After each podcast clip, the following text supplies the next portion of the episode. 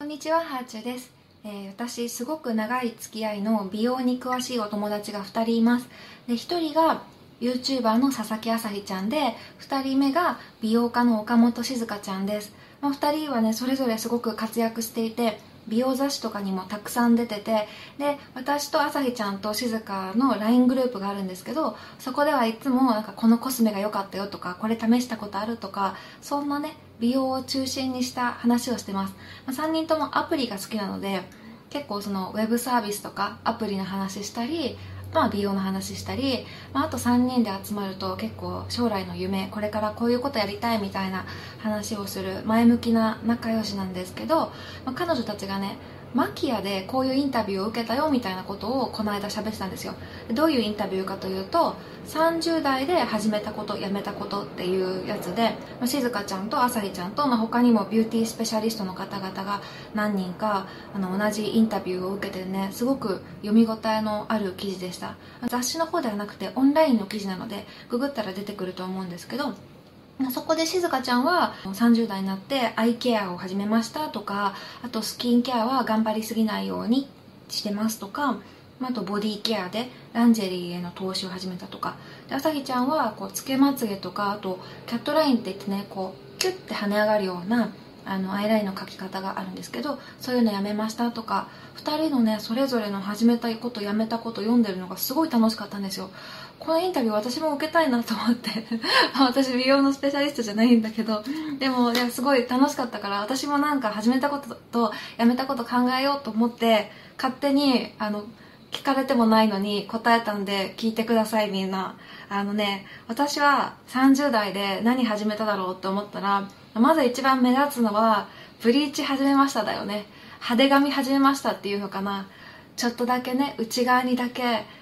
色を入れたことをきっかけにもうちょっと派手にしようかなって言ってどんどん加速してとうとう全部ピンクにしちゃって。で今はあの紫でグラデーションでベージュになっていくみたいな方をしてるんですけどまさか私は自分が派手な髪をやるような人生だったとは思わないんですけど自分ではやらないと思ってたことをやってみるとなんかちょっと世界が変わって楽しい。20代とか10代でやってこなかったことを30代で始めると私ってこういう人間って自分自身で思い込んでたことが崩せるっていうのかな。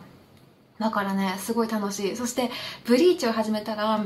全部変わるの。今まで大体こういうメイクとかこういう服っていう風に思ってたものとかも全部新しく組み直して例えば眉毛とかもやっぱりブリーチしないとあの髪型に合わなくなってくるしあとあの眉毛描く時にちょっとだけピンクとかを入れるんですね。そういうのとかも全部新しい体験だしこの髪の毛の色を維持するためにピンクシャンプーとか紫シャンプーっていうちょっとこう今まで使ったことのない特殊なね髪色を維持するためのシャンプートリートメントを使うんですよ。そういうのも世の中にこういうものがあったんだって思うの。から本当新しいことを始めると新しい自分に会えたりとか世の中の新しいマーケットに出会えるんだよね。だからね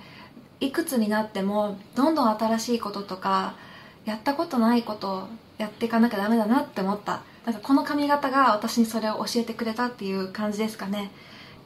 すごいねブリーチしたことある人と話が弾む。色をキープするの大変ですよねとかあと派手な髪の毛の子とか見るとああの色どうやって維持してんだろう。多分2週間しか持たないだろうなとかそういうね新しいあの今までになかった視点ができたし髪の毛傷みやすくなるから私はオイルでのケアを始めました。それまではもう家であのちょちょってこうトリートメントやって乾かして終わりだったんですけど乾かす前と後にしっかりとこうオイルで包み込むようにして、あのー髪の毛いたわるようになりましたね。やっぱブリーチとかすると髪の毛乾燥しやすくなっちゃうし切れやすくなるので傷んだ髪型だと、まあ、顔は年相応なので、あのーすごいね髪だけ派手なでもおばちゃんみたいになっちゃわないように髪をきれいにしなきゃと思ってきちんとオイルでケアするようにしてます。であとはあの始めたことはプチプラのコスメかな。プチプラそれまでも好きだったんですけど20代とか10代の時のプチプラってそれしか買えないからのプチプラじゃん。だけどあの30代のプチプラはいいものも知ってるけど自分の楽しみとしてプチプラを買うんですよね。だから意識が違う。今私チフレがすごい好きっていうのをいろんなところに書いてるんですけど服って気分のものなんですよね。だからこうちょっと遊ぼうって思ってのプチプラをすごく心から楽しむようになりました。私の付録のメイクセットも大好きで結構いろいろ持ってるんですけどなんかちっちゃいねリップのセットとかバクトとかいろいろ付録でも持ってるんですけどそういうのもね30代になってから楽しめるようになりましたね。まあ、これはデパートに行く時間がないからとも言える。やっぱ子育てで時間がなくなる中で雑誌の楽しみと付録の楽しみと両方が楽しめて、えー、コンビニで買えるっていう付録のコスメが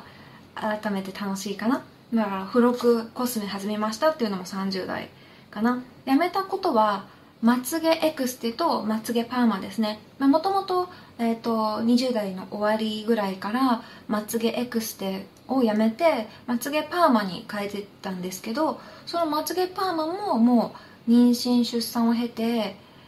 うんもういいかなってふわっとこ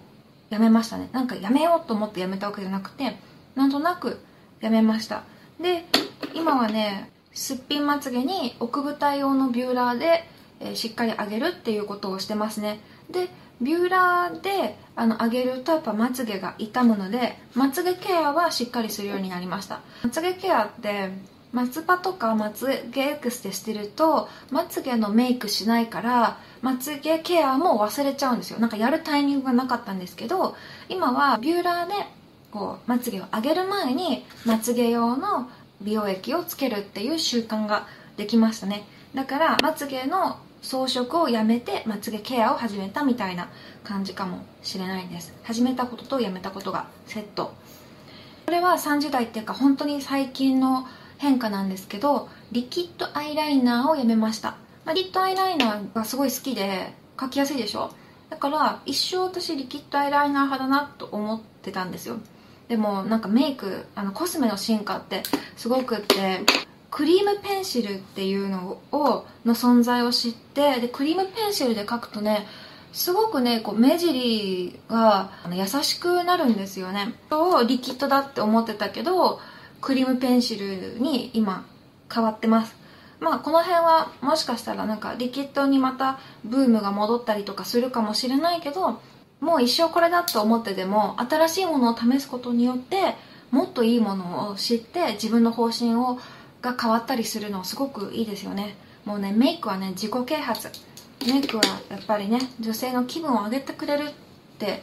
あと生産性すら上げてくれるってなんかメンタリスト DAIGO さんが言ってた気がする。言ってなかったらすいません。あれなんか言ってた気がするんですけどそういう動画があった気がするんですけどね。もともとネイルもしないし肌もあんまりしっかり塗る方じゃなかったんですけどファンデーションはほぼほぼしてないですね、まあ、それはでも30代からの変化っていうよりはもうマスクの生活になったからここら辺厚塗りしてもしょうがないでしょ？だから日焼け止めを塗ってで肌ほっぺたの上ちょっとだけこうピュッピュッてファンデーション塗って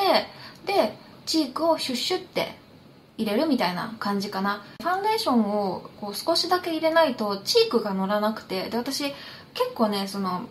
顔色が青白いって昔から言われるからチークがないとすごく体調が悪い人に見えるんだよね。唇にしっかり塗ってチーク入れないと体調大丈夫ですか？ってすごい言われるの。だからほっぺたにだけファンデーションちょっと塗ってチーク入れてっていう感じにしてるかな。うん。でもあとスキンケアはほんととことんシンプルですね。その時その時の自分のブームで変えたりとかもするんですけど年々シンプルになってきていてで、まあ、今ねちょっとこう使い始めたばっかりの買い置きのクレンジングとかを使ってるんですけどすごくシンプルな石鹸での洗顔に今興味があって次はそうしようかなっていうふうに思います。きっかけはネットで記事を読んだことなんですけどメイク、えっと、石鹸で落ちるレベルの薄いメイクしかしない。そしてコート紙とかを使わず石鹸で全部顔を洗うっていう石鹸洗顔生活。なんかすごくシンプルでいいなって思った。多分私は楽しみたいんだと思う。新しいなんかアイテムを試したりとか世の中にある美容法を試してみてこうだったっていうのを知るのが私の生活の張り合いになってるんでしょうね。美を通して生活を楽しむっていうスタイルが私には合ってるんだと思います。そんな感じで私のえー、30代で始めたやめた美容の話でした。ではではまた。